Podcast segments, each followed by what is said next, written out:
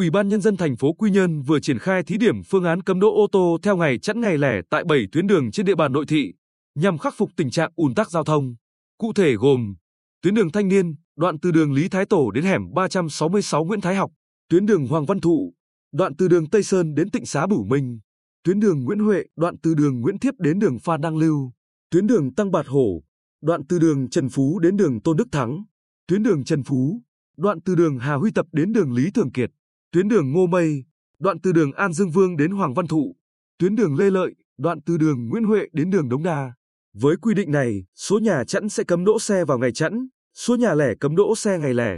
Thời gian cấm từ 6 giờ 30 phút đến 21 giờ 30 phút hàng ngày và sẽ triển khai thí điểm trong vòng 6 tháng kể ngày 10 tháng 6 năm 2021. Sau đó, Ủy ban nhân dân thành phố sẽ đánh giá kết quả thực hiện và đề xuất danh mục các tuyến, đoạn đường khác góp phần đảm bảo an toàn giao thông, góp phần xây dựng đô thị văn minh.